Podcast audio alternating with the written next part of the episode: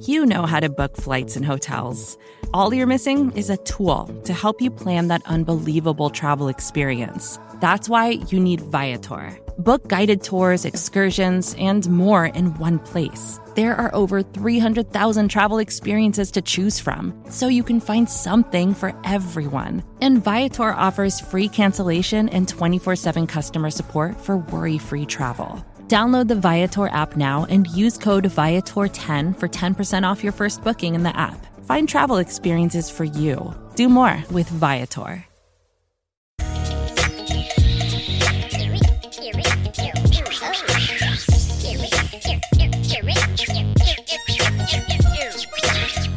Welcome back.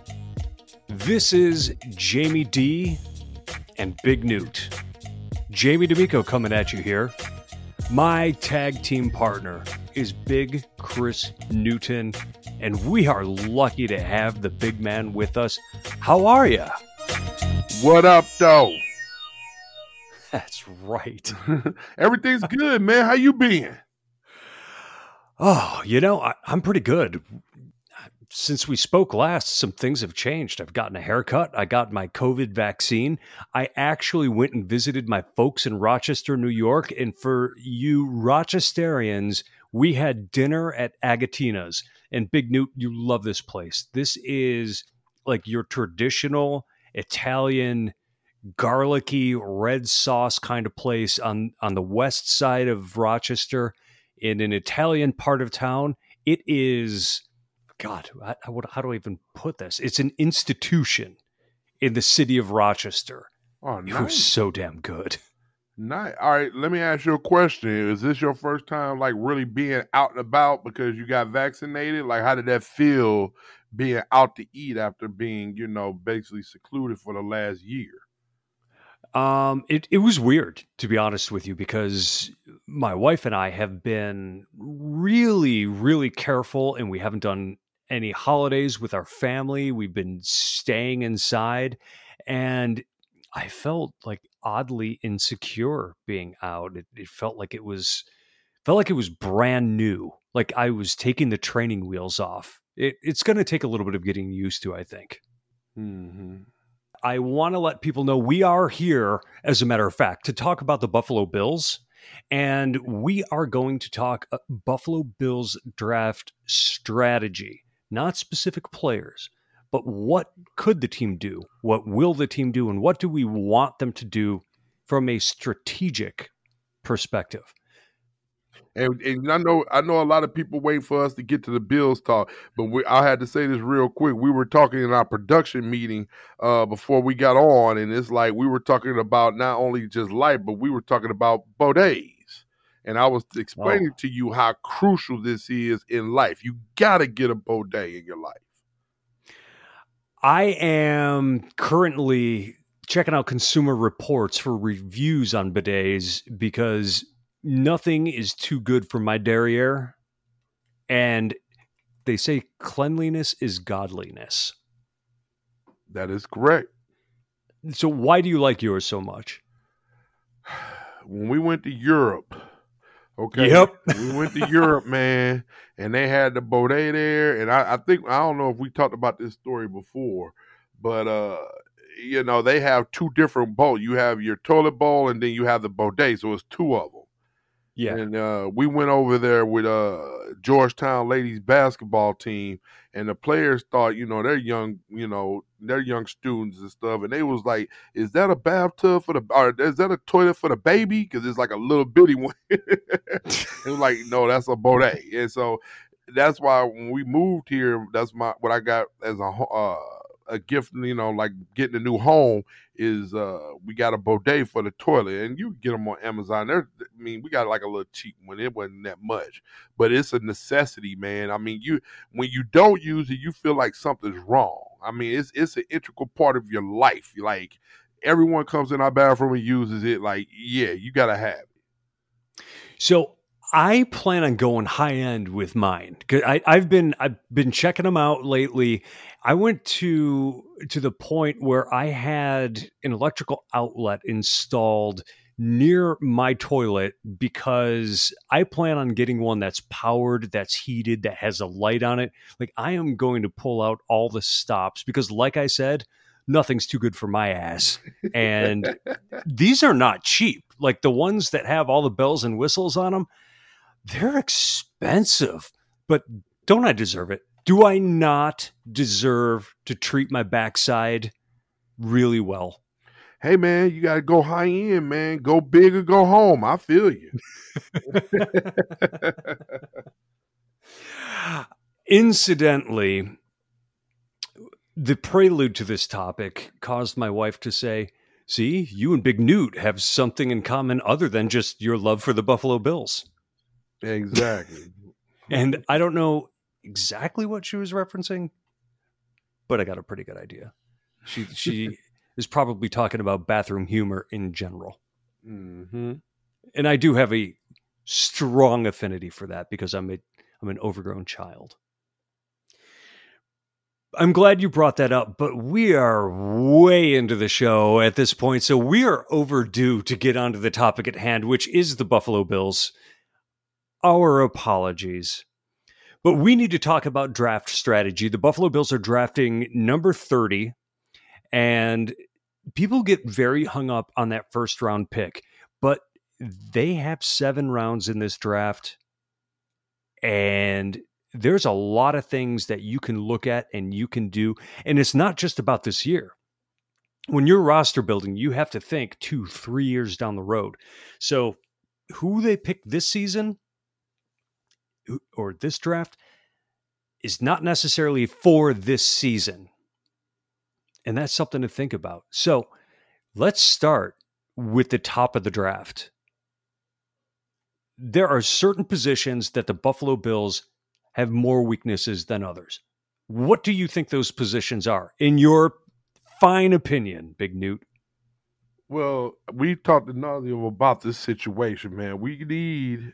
I feel like if you look at the pecking order, I would say, and I and I'm I'm preferring this by saying I think we should go cornerback one because I feel like at number 30 we could get a starting cornerback.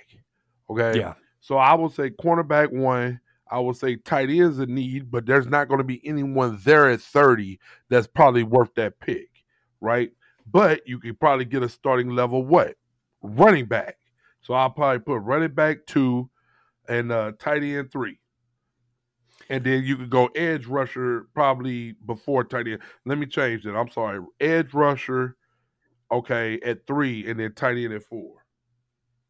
So you're putting edge rusher behind running back. That's only because if Etienne is on the board, that's more the philosophy of best player available. And I feel like Etienne mm. or Harris uh, uh, from Alabama those players are probably rated higher than who you would get an edge rusher at that spot, in my opinion. Now, every GM this time of year talks about trying to take the best player available, but they almost never seem to do it. What do we consider the best player available philosophy?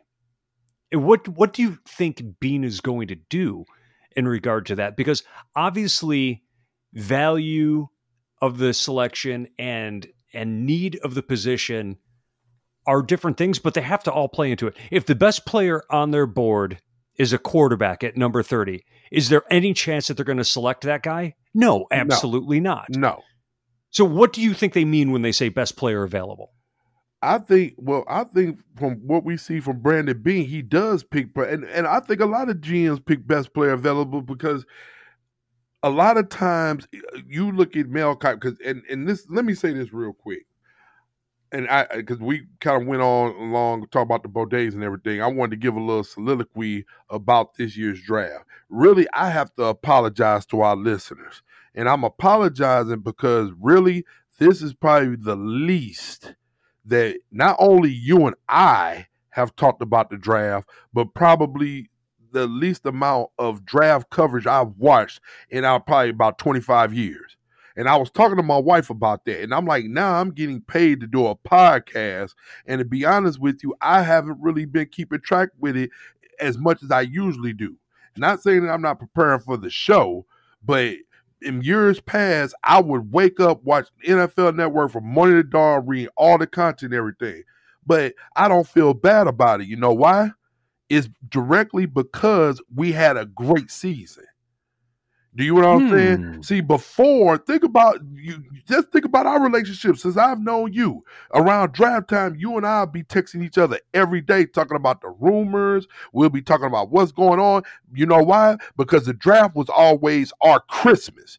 After a bad season, that's all you got to look forward to. And I'm going through that with the Wizards right now. I'm a Wizards fan. I'm just at this point, I'm just looking forward to the draft. Yeah, I still watch the games, but do I really talk about it? No, I might talk about Russell Westbrook, Bradley Beal had 50 points, but we're losing. We're not going to the playoffs. So now I'm just like, okay, where are we going? What about the ping pong balls? What who we gonna draft? Who gonna be there in the lottery? And it's like now I'm still talking about the season. And like I'm yep. still excited about going 13 and 3. So it's like going back to the original question, I know I'm going long winded on the subject, but but the question was, okay, do you draft for need? When you're drafting at 30 and you're going to the AFC Championship, what is really your need? Think about the Kansas City Chiefs last year. They picked a running back. They added weapons and with their uh, number 32 pick, I guess, of the draft. They picked the kid out of LSU. I just look at it like once you're in the AFC Championship, I'm not saying we don't have needs. We got plenty of needs, but remember three, four years ago, it's like whoever we drafted in the first round, I want them to be a starter. You know, remember how we used to always say that? Like absolutely. And it's like now, like you said, you said it five minutes ago. I'm not expecting anybody we draft to be a starter. I just want to get. You're right. We just got to fill in the roster. So we might get a center. Let's say we get a center in the second round. We don't expect him to start this year, but maybe he's taking the place of Mitch Morse after his contract is up. You know what I'm saying? Maybe we get an edge rusher and he play like Epenesa played. He's just gonna play a reserve role and hopefully he's the heir apparent to Jerry Hughes. So only thing I can really see a starting level at number 30, who will be a starting level person is who we pick in corner because this draft is deep in cornerbacks. All right. So I can see us getting a starting level corner, but that's about it. Here's the thing. You do not need to apologize for not knowing the draft through and through. Because, like you said, in past years, we were talking draft before the season was over. Yep. Not the case this year. And the other thing is, there are people out there that know so much about college players and the draft, and we have them right here at Buffalo Rumblings. You've got guys like Dan Lavoie talking about it, and you have analysis from Bruce Nolan and from Anthony Marino and Scarecrow and everybody else that knows players and they're looking at the tape right now and they can give you more than we can because it's what they do particularly well.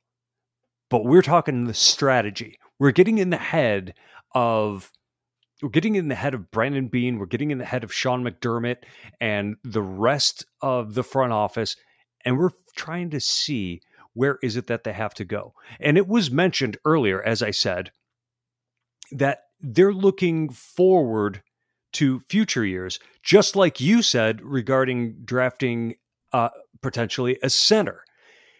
And the thing about that is the Bills roster as it stands right now doesn't seem to have the kind of depth where if they lose somebody to free agency, that there's a backup on the roster who's ready to step into a starting role as a quality player.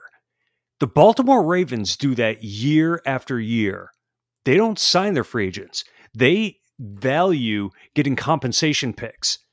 They promote from within. And that's what the Bills had said that they had wanted to do. But it takes a long time to get to that point. The Buffalo Bills roster has been filled out with a whole bunch of depth with low end free agent signings, like we said they were going to do. And why are they doing that? Well, it could be for a couple of different reasons. It could be because they're trying to just create as much quality as possible, and they're trying to draft players for depth that will develop into starters. I'm sure that's why they brought in Epenesa, even though they had two defensive ends three defensive ends that were starters this past season. But here's the question is one of the reasons that the Bills are adding so much so much depth, so many players that they don't expect to start because they plan on packaging their draft picks to move up and try to hit a home run by trading up in round 1. And now that leads to the first question we're going to ask. A lot of people are talking about Buffalo staying pat, moving up or moving down. All right. I think I have a unique perspective. I want to hear it. I want to move up. A lot of the pundits are saying they want to move down and collect picks because I believe we only have like seven picks this year. That's uh, correct. Yeah, because we don't have a fourth. I know we don't have a fourth round pick, but I think we got multiple two fifth, maybe fifth round picks. Exactly. So we got seven picks, but no fourth rounder. And it's like if you move down, a lot of people will say, "Oh, we're gonna move from 30 to like 38 or like 40 and pick up another fourth round." I would rather move up because once again, we're if we could get a guy like if we could get one of the premier edge rushers, all right, if we could move up somehow and get that, I would value that. A guy who we know is going to hit or have a better chance of knowing he because nothing is a guarantee. Um, knowing that this guy is going to hit, I would rather sacrifice later round picks, all right, to get that guy versus having eight, nine rookies when you know these guys might not even make our team. So I know you never you never liked our depth. I get it. All right. I, I understand what you're saying. But I would rather have a if we could get our hands on an impact guy in the draft or somebody who who's gonna come in and start at a position to me, I will have no problem with moving up. I would love to move up to get the Pitts guy from uh from Florida. All right, the tight oh, end. Yeah. But he's not. He's he's obviously going to be going in the top five picks. But I would love him. I mean, they're talking about off the top, off the rip. This guy's going to be an All Pro, Hall of Fame type talent. They're saying that he's the best in the draft. But obviously, he's not going to go number one because the top three or four picks will be quarterbacks. Okay, but if you could get somebody who you know is going to start, I have no problem with trading away picks. Trading away picks is it's a scary proposition because the more picks you have, the more margin of error you've got. Now, you have to be extremely confident in the player that you're selecting that they're going to be a difference maker. Now, according to an article that was on buffalorumblings.com uh, last week, I think it was, it showed that according to the trade value charts, that if Buffalo trades away their first three selections, the first, second, and third round pick, as well as their sixth round pick, so that's four of their seven picks, they could move up to the 14th spot. Can you get a player at 14 that is going that is going to be a big enough difference maker that you can roll the dice on losing that many picks? Now, let me preface it by saying this. An analysis that was done of NFL rosters is there's a specific cutoff. Most of the best players in the NFL were taken in the first 18 selections something to chew on when you answer this. Now, when I said I wanted to move up, I didn't say I wanted to give up my first, second, third, and fifth, and fifth pick. When I say move up, I'm talking about moving maybe from 30 to 25, maybe up to 20, getting in the okay. top 14. I don't know if I want to make that kind of leap. And if you do, like you said, now the other side of the coin is like you said, you better know that that guy is going to hit. You know, and it's like I just keep thinking back, and once again, I always make New Orleans Saints ref- references because I lived there for a number of years and had ties to it. I remember when Ricky Williams came to uh, came to New Orleans. They traded. Mike Ditka traded away a whole draft for a running back. And I was just like, even when that happened, I knew that that was not going to be worth it. Like he would have to be best running back, even if he was like best running back all time good to give away a whole draft for a running back. I just mm-hmm. didn't see it. And he and Ricky turned out to have a couple of Pro Bowl years. He was a good player, but to dra- give away a whole draft for him, no way. Um, so to give up to answer your question, to give up a first, second, third, and a fifth, sixth, or a sixth. Yeah, I don't know. I'm not saying do all that. I'm not. Okay. I don't unless it's unless it's uh, like I said, it would have to be like Pitts fell, somebody who like is a can't miss. It would have to be like somebody like him falling, and you go get him. And I just right. no, I don't. No, I don't see that happening. And you know, the Falcons did that to get Julio Jones, who has turned out to be an absolutely unbelievable player year after year. He's probably going to go to the Hall of Fame. Right. But it didn't necessarily make them a better team for the long haul. He's been a great player, of course, but you know, they they have been up and down. Position players, if you're going to give up that much, it has to be for a franchise quarterback. Exactly. That's exactly. that's what it comes down to. Right. And and that's what San Francisco is going through right now. Everyone's talking about how they moved up in the draft. And it's like, okay, do they take Pitts or take a quarterback? And it's kind of like, okay, you can't give up all those assets to move up to take a tight end. You know, and, no. and think about it is you have uh George Kittle. You already got a, a Pro Bowl type tight end. You know, right. so I, yeah, if you move up, you kind of got to take a quarterback because that's the only thing is worth – all the assets you gave up. So no, I mean to reiterate again, I don't I don't see Brandon Beane doing that. I mean, well, you asked me what would Newt do? What would Big Newt yeah. do versus what Brandon Beane? Knowing Brandon Beane, he's probably gonna move back. Really? Because he's never done that. He's mm-hmm. only moved up. Hmm. I don't. I feel like, yeah. Well, I feel like what he's thinking at this point is collect more, like to build the depth, and uh, and and he probably thinking that there's no one that's going to probably be at thirty, to where you really want that won't be there at maybe thirty eight or thirty nine. That's why I would say that. But you are right. He has not been known to move back in the draft, but this year maybe be the first. It it might be. You know what I could see him doing? moving back eight to 12 spots and then deciding, oh no, the player we want might get selected, and then moving up six spots from moving there. Back up, right? Yeah, right. I could totally see him doing that. Right. Now, exactly. I would like to see them move back, if for no other reason, this. They need to start bringing in some lower priced backups on the roster, especially for this season, because cap room carries over. So whatever they have left over this year is going to roll over to next year. And next year may have a suppressed salary cap as well, but any any space you can have left over is a plus for the following season. Right. I would like to if it can happen, I would like to see 4 to 6 of the veterans on their roster, even those making the vet minimum, I would like to see them lose their jobs to rookies that are of an equal skill level who make a few hundred thousand dollars less.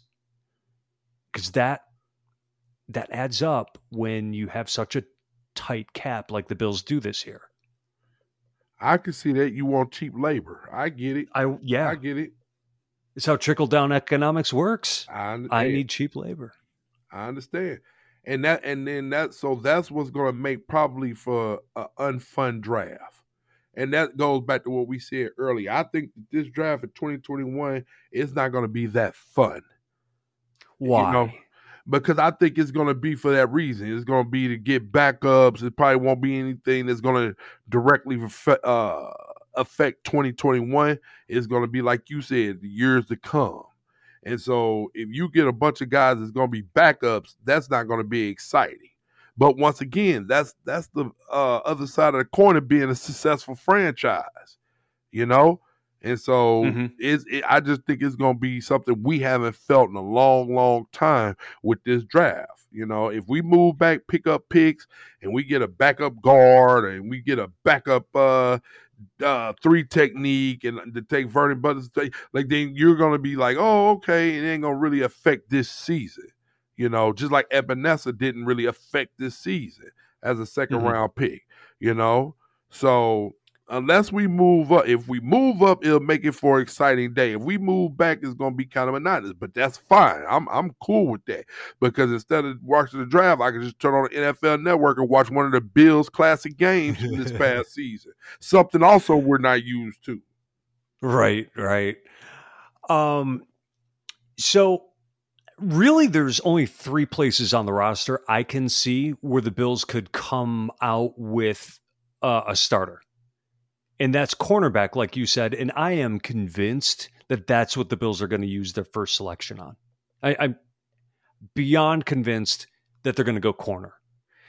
But the other two spots are interior offensive line, basically guard. Yes. Or defensive end.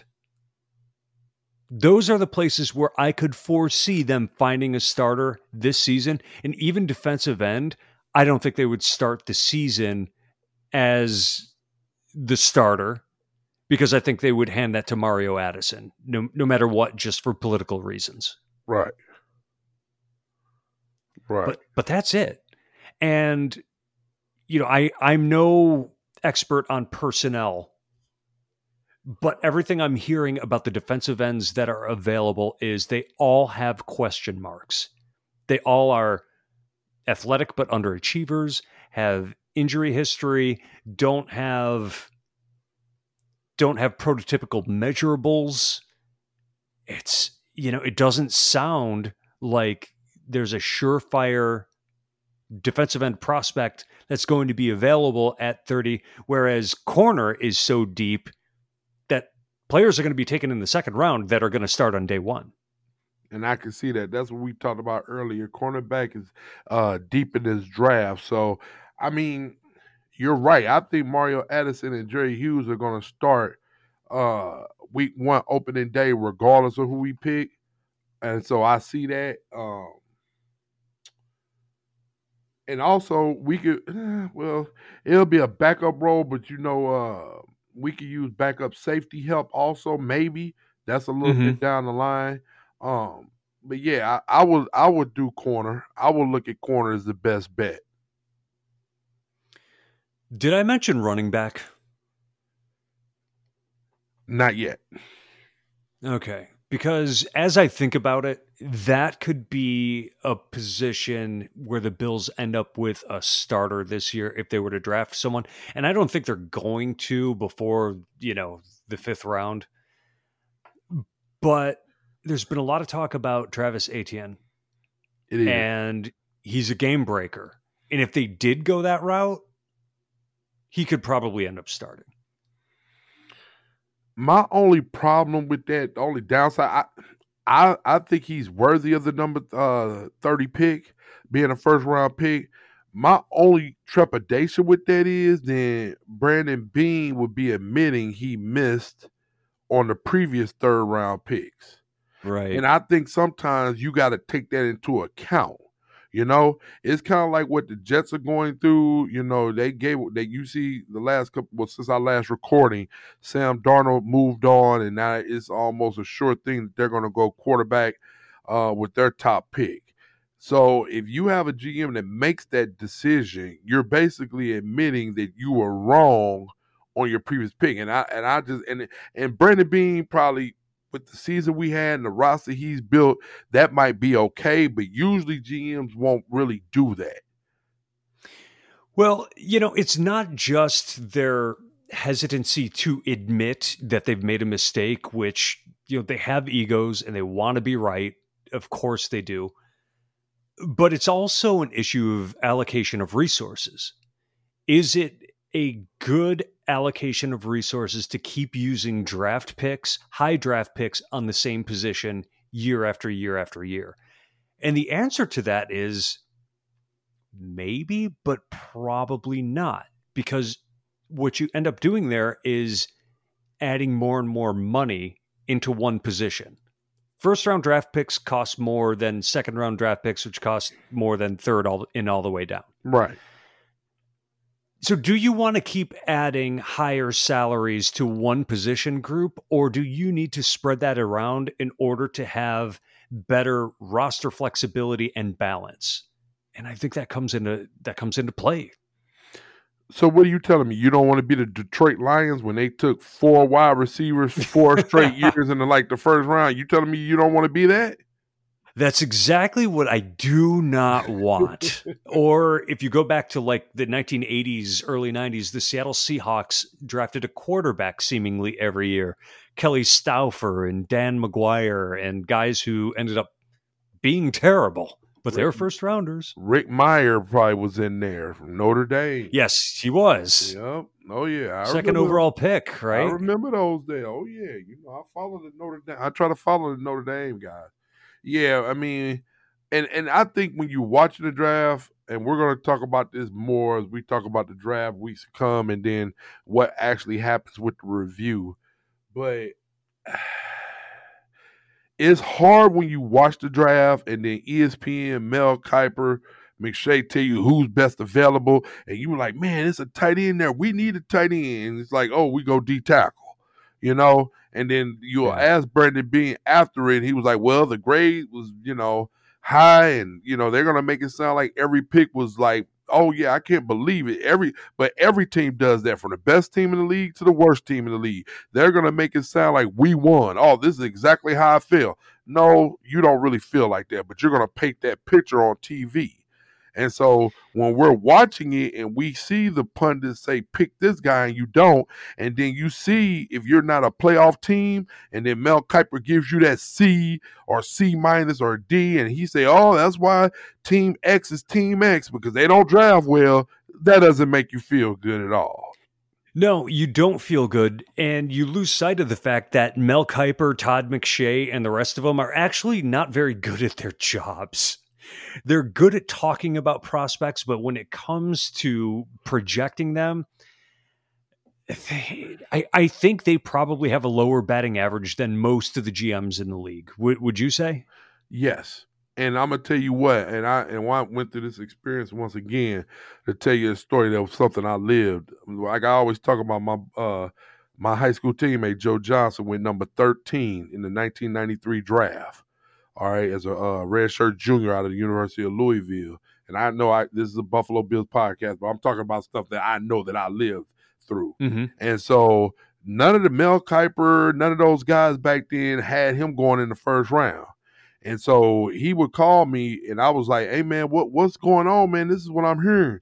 And he's like, Newt, hey man, because I'll be like, man, my friends bet me because I'm telling them, yeah, you know, you was defensive player of the year in the country with Trev Alberts and all from Nebraska, and uh, my friends telling me you ain't going first round. he was like, Newt, bet any of your friends whatever you want to bet. I'm gonna be in the top 15 picks, and if I'm not, I'll cover all your bets. And I said, and I said, say less.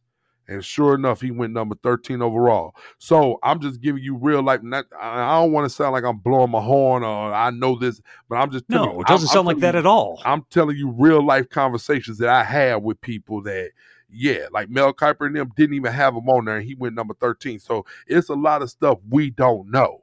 You know, is uh, once again, you turn on the average person is going to turn on the TV and we're going to get the content that's given, but we're not inside the driver. We don't know the draft grades. We will never know the draft grades because they're not going to tell us.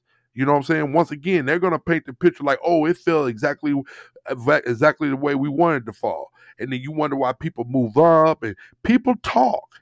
So if they, somebody moves up, it has to be for a reason.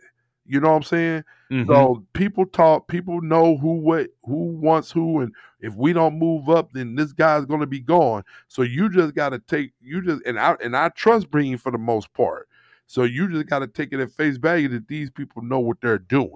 Now, do they miss on some? Yeah, they miss. EJ Manuel's a miss, and that probably uh sealed the fate of um uh Doug Whaley, Doug Whaley, Doug Whaley that probably sealed his fate. I had his face in my mind, but um, sure. D- Doug Whaley, that probably sealed his fate because you can't miss on a quarterback. Although they didn't give him much time, I mean, they barely gave him a year. But usually, when you go quarterback, you got to give this guy time to develop. And they didn't give Sam Darnold. Like I said, I like Sam Darnold. I like his talent, but when you go to a bad situation, a bad organization, then this is what happens. You know, you keep getting recycled and recycled. And my, I, I can't say it enough on this podcast. My bedrock is most of the time people they they don't transcend their situation. Like I feel like Tom Brady, he's the greatest of all time, right? and he proved that he could transcend the situation. All right. He won Super Bowls in New England, went to Tampa Bay, boom, won a Super Bowl. Peyton Manning, Andrew Luck, those guys I feel like transcend situations. But most of the time, your success is dictated on your situation, much mm-hmm. much like life. Okay, not saying that if you grew up in a certain situation, you can't pull yourself out by your bootstraps and make a way. I'm not saying that. But on average, it, it's hard. I mean, your situation dictates your success a lot of the time. Not all the time, but a lot of the time. Okay. And so I just look at the same thing as um in sports. It's kind of the same, you know. So you so you want to go to a good team with a good organization, good GM, good structure. That's why, once again, I can't reiter- reiterate this enough. Organizations win Super Bowls, not individuals. Mm-hmm. That's why most of the Super Bowls are held by four organizations because those are the amount of organizations, right? Hopefully, Buffalo could get back to where we were winning like we were in the 80s and 90s. All right. And when the Bills were winning back then, it was really architected by Bill Polian, who is a Hall of Fame general manager. Right. And just this past week in The Athletic, which I love reading The Athletic, the Buffalo Bills were said to have probably the best front office in football. Well, the proof is in the pudding. They went to the AFC Championship game They've been to the playoffs three times in four years. Right. They went 13 and three this past season. Yep. You could have individual good players, but if the coaching staff sucks, the team's going to suck. You saw that with Cleveland. Yep. This past season, they were really good. Where were they when Freddie Kitchens was the coach? It was basically the same squad. They've got talent out the wazoo on that team. In yep. fact, I would say Cleveland is probably going to be looked at very seriously as a Super Bowl contender in this upcoming season with Kevin Stefanski as the head coach. If Freddie Kitchens was still the was still a head coach, not a chance. If Sashi Brown was still their general manager, not a chance. But you know, it's like you said, it's the same four organizations year after year. Now, going back to Mel Kiper and the cottage industry that he has built, what they seldom account for when they're talking about the best available player that is in a vacuum that has nothing to do with schematic fit it has nothing to do with how they interviewed eh, when because these teams they talk to the players themselves. They talk to the coaches. They talk to the head coaches the coaching staff. They they talk to the equipment managers. They do their homework. And you may not know that, hey, this guy has a real attitude problem. He might be the best player available in the fourth round, but if he's somebody who nobody can stand to be around, that might not be the guy that you select midway through the draft. It might be a guy who they they say, "Oh, you know what? He's really kind of soft. He is a player who's going to spend most of his time on the trainer's table. He's not going to practice hard. And that makes a difference. He may be able to get by in college because he's a superior athlete playing in a smaller conference. You put that guy in the NFL against guys that are just as good, if not better than him, and he wants to spend his time off the practice field, that's not going to cut it. And these right. are things that the, the draft nicks can't possibly get their hands on the way NFL scouts can because that is their job. They have staffs of people that are are going to these schools and having these conversations. Right. Yep. You hit the nail on the head, man. It's so many little things that, man, the information we're not privy to, and and and this is a multi-billion dollar business. And when you go through this, you know, they they interview the friends, they find out guys you hang around, what do they do? You know, they do they really? Oh yeah, oh yeah, man. They T- t- know tell me more about that process. Tell me about some of the things that you are aware of have been uncovered that have hurt or helped. Well, once again, I don't want to talk about specifically my friend and his business, but I will speak in generalities. Like they will interview your friends, they're gonna interview your families. Uh, representatives gonna find out, and, and and this the things you know, like because they talk about all the time. Like if they go to school, they'll send people to school and just ask about you. It'll just be like you know, it won't be people wearing Buffalo Bills uniform uh, gear. It'll just be all right. I'll pay such and such to go find out. You know, just kind of comb the campus and find out what this guy's really like. You know, and so I, it's very in depth process. Um, like a lot of it is like when you go to the combine uh, and pro days, how you look. Like you would think mm. that what difference do it make how I look? That is very important how you look. And do you take the game seriously? Do you like to party? Do you have a girlfriend? I would rather you have a girlfriend than be somebody who out there meandering, partying, trying to find girls. Like all these things are taken into account that people don't know. Hmm.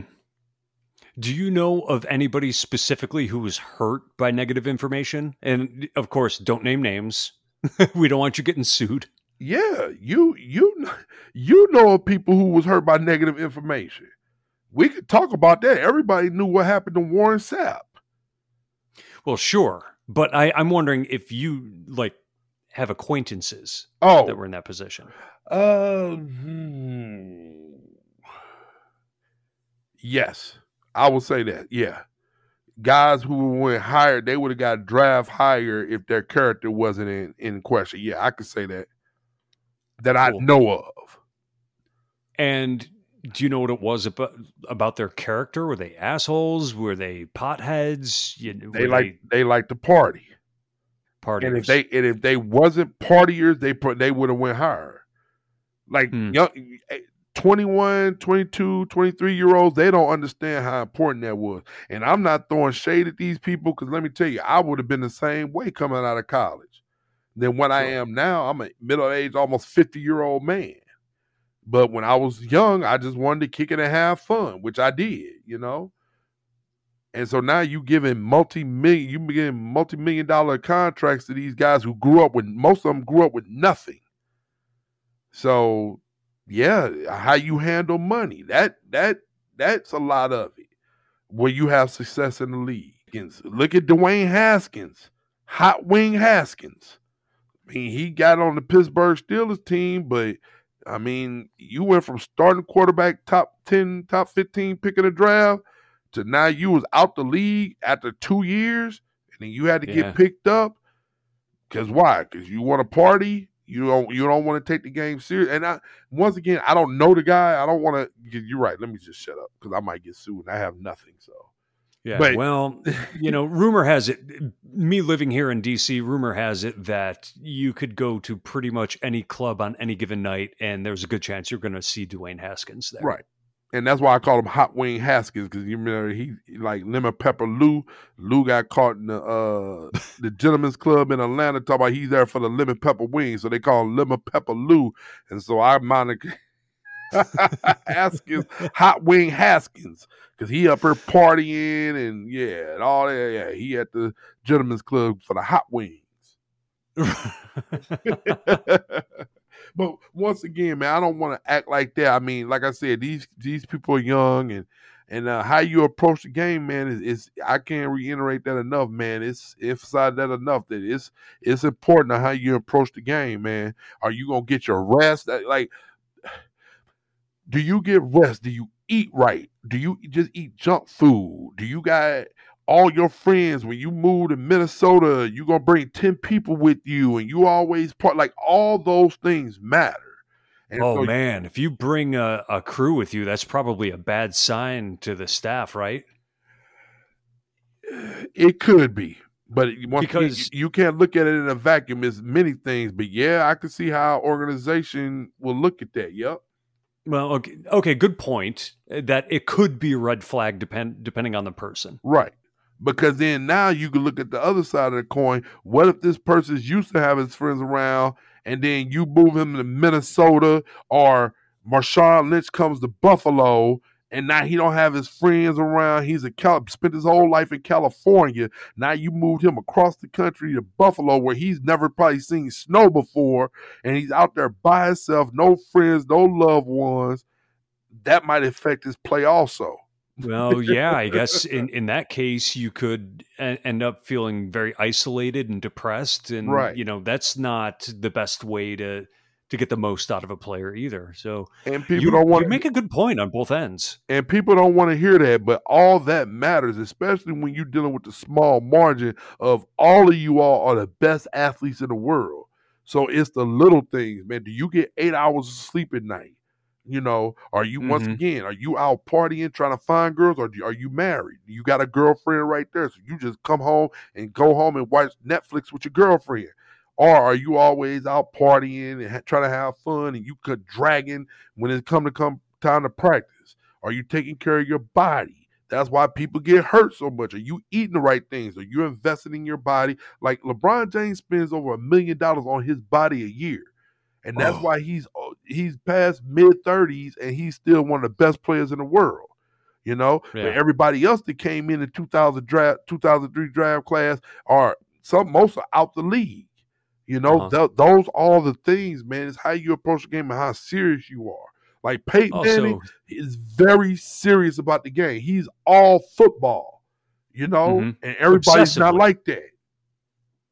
and we, everybody has joked about a process guy. Oh, that guy, he's he's definitely a process guy.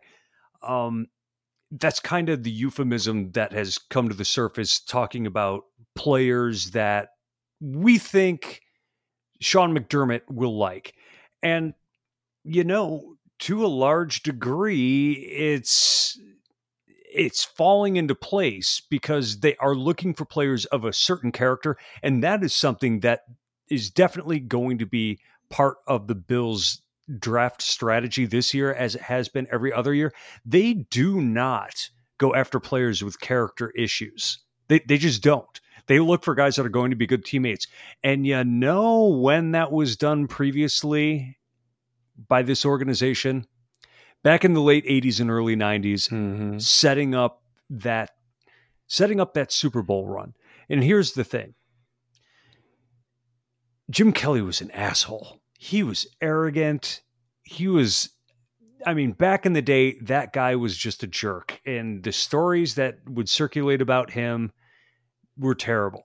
Nate Odomes, he used to get into fights. Off, he used to like go out to bars and stuff, get into fights with people. Bruce Smith was like the most self absorbed dude ever. But they all loved football. And they all turned out, even though they had some bumps in the road, they turned out to be really good teammates too. Now, one of the reasons back in the day they let Nate Odomes go is because rumor had it that every time there was an issue off the field, Nate Odomes was somehow involved. Mhm. I I've heard that story in the past. I don't know how true it is, but you don't hear about the current Buffalo Bills getting in trouble off the field too often. And there's other organizations like the Bengals who seem to constantly have a flow of players that are getting arrested. They're accused of beating up their girlfriends. They uh, are getting sued by women all over the country for child support that they're not paying. And I kind of like that being a small community like Buffalo, you're not getting a lot of these off the field stories. And obviously, the front office likes it that way. Right. Yeah, I mean, you got to have character guys, man, but uh, I'm sure a lot of coaches will tell you you can't have a locker room full of choir boys. You need some guys that's going to do bad things too because they're going to bring a certain edge to your team. So, you know, Like the Felicianos, right? Who Mhm. seems like he wants to uh, beat people silly on the field. like your boy Richie Incognito. You know, he's another one. You know what I'm saying? Is he my boy? Well, I'm just saying. I just use it as a vernacular. I'm sorry. I, I know you do, but I, I just don't want to claim him as mine. I wish we still had him. He's still, you know, he's still doing good. I mean, after he left us, he still made Pro Bowls. So He's a good player. Yep. But before we get ready to go, man, I want to tell a quick story about uh, what happened to me uh, this weekend, real quick. Yeah. So uh, uh, Jalen has his first football game. He plays for the Chesterfield Falcons in the Central uh, Virginia Football League. You know, and they these guys, this is like the top for you know youth football. They got guys that multiple guys that went to the on to play Division One in NFL coming out of this league, right? And so we played in this team two years ago, and then Jalen went to his uh, school team last year. Now we're back playing spring ball with them. So his first game was Saturday, and then so we saw this guy that I haven't seen in two years. He's a Buffalo fan, right? And now you know we're wearing our masks. So I like, mm-hmm. I like, hey man, what's up? He like, what's up? And I pull my mask down, like, man, what's good, man? How you doing? Now, this is a Buffalo fan. Now, let me give you quick history. Two years ago, me and this dude used to sit at practice, sit at games all day and just talk Buffalo Bills, right? But I haven't seen him in two years because we left the team. Now I'm seeing him again for the first time in two years. And so after the game, you know, we weren't sitting by each other. But so after the game, I'm like, what's going on, man? You remember me? He was like, yeah, yeah, I remember you, man. You're the Buffalo Bills fan. he real dry. He's real dry. So automatically, I'm like, you know, I'm bringing that energy. Like, man, this is everything we've been talking about, man. We were 13 and three and all this stuff. Yeah, yeah, it was a good season, man. But you know, we need to fix that running game. And I'm like, what do you mean? So I'm getting mad. Like I, I'm getting mad. Like I'm steady trying. Like you got to match my energy. I ain't seen you in two years. Just imagine, just like you know the Thanos snap, everybody left and came back five years later. Imagine you being gone for two years and you coming back, and I'm like, yeah, man, you know, hey, we went to the playoffs, everything. You'll be excited, right? Like when we see each other, you'll be excited. Yeah. He was dry, and I was just like, all right, man, it's good seeing you, man. I just walked away. And I told my wife, I was so mad. I was like, I can't imagine the first thing you say to me, and I, and I guess it's really not funny to you because you all just like I said, every day in practice, we just sit there and talk about Buffalo. Like I remember vividly all the conversations. We don't know if Josh Allen's the one. Hopefully, he's the right guy. We broke it down just like me and you break it down. And now you see me two years later. We go to the AFC Championship. It should be love, hugs, and tears. Like this is everything we talked about. And the first thing you bring to me is we got to fix the running game. I was I was beside myself, man. I was highly disappointed. You know, as a pessimist, I get it because for me, the glass, as you know, it's always half empty. It's always what they don't have, not what they do have. It like I I'm never able to relax and enjoy my team. Although this year I did uh, even when they were getting beat down in the AFC Championship game, I was still like, "Hey, this sucks," but dude. I just cannot complain about even one moment of the season, except for maybe, you know, the KC and Tennessee games, because you, you always want your team to be at least be competitive, right? Right. Uh, but yeah, uh, I've been trying to convince myself to enjoy things. And he obviously can't do it. Like, why would you focus on that? Like, yeah, but that running game. Yeah, but did you see Josh Allen? A player who we didn't think would necessarily ever be more than a top, you know, 10 to 15 quarterback who's now top three? Did you not see him? Oh, man. And I and like I was telling my wife because I was I was telling her the whole story, and I was just like, you would have thought that he would at least faked it and matched my energy. Like I felt like if you was a fly on the wall or out there, and we weren't inside, we was outside. But if you were watching me, you would see me all hype, ready to give him a bro hug, like celebrating. He was just like, yeah, whatever. And I was just like, all right, man, I'm about to go. Don't worry about it. I ain't gonna bother you no more. So we're gonna see each other throughout the season. I'm just like, all right, whatever. Like, yeah, you know. So you would think that you would have matched my energy you know what I'm saying? And you have not only an uncanny amount of energy, but an unbelievable ability to pull energy out of other people.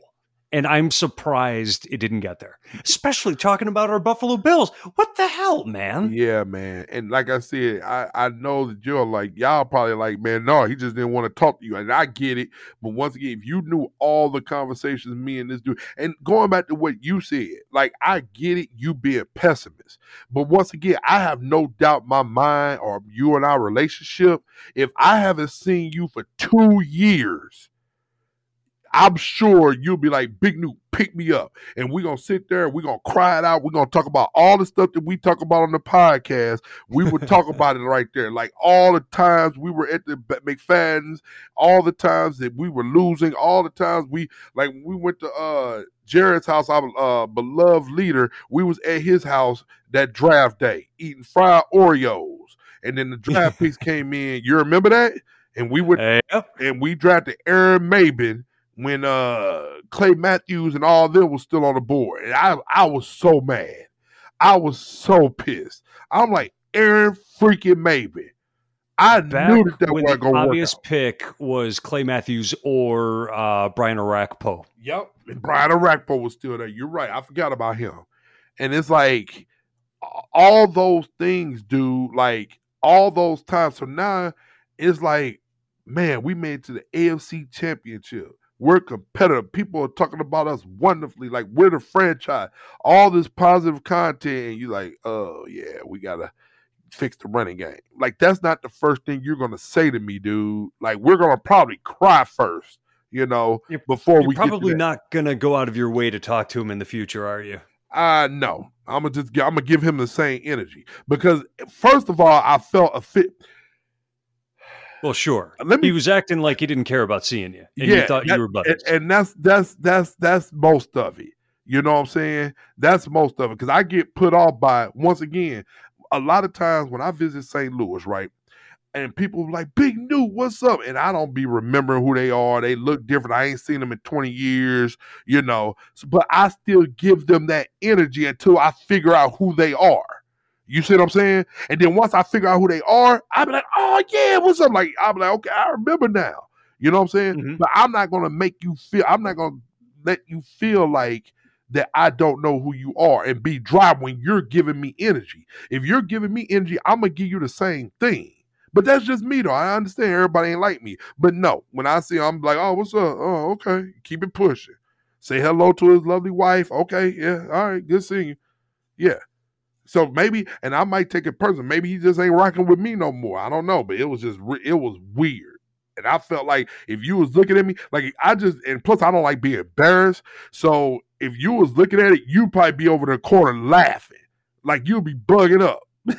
if it happened to you, yeah, I would. You know what I'm saying? So I felt And, like, and I would talk about it on uh, here on the podcast and be like, "Yeah, you should have seen Newt. He made such a fool of himself." He's like, "Yeah, let me introduce you to this friend of mine." And the guy was like, "I don't know you." exactly, exactly. So I'm like, oh, really? I'm like, all right, that's cool. All right, take care. So yeah, I'm gonna be real dry next time. So Love it. Let's wrap up, my buddy. Um, Big Newt, you got a song for us? RIP to DMX. We lost one of the best rappers all time this past weekend. So RIP to him and his family. Rest easy, DMX. Hey, hey.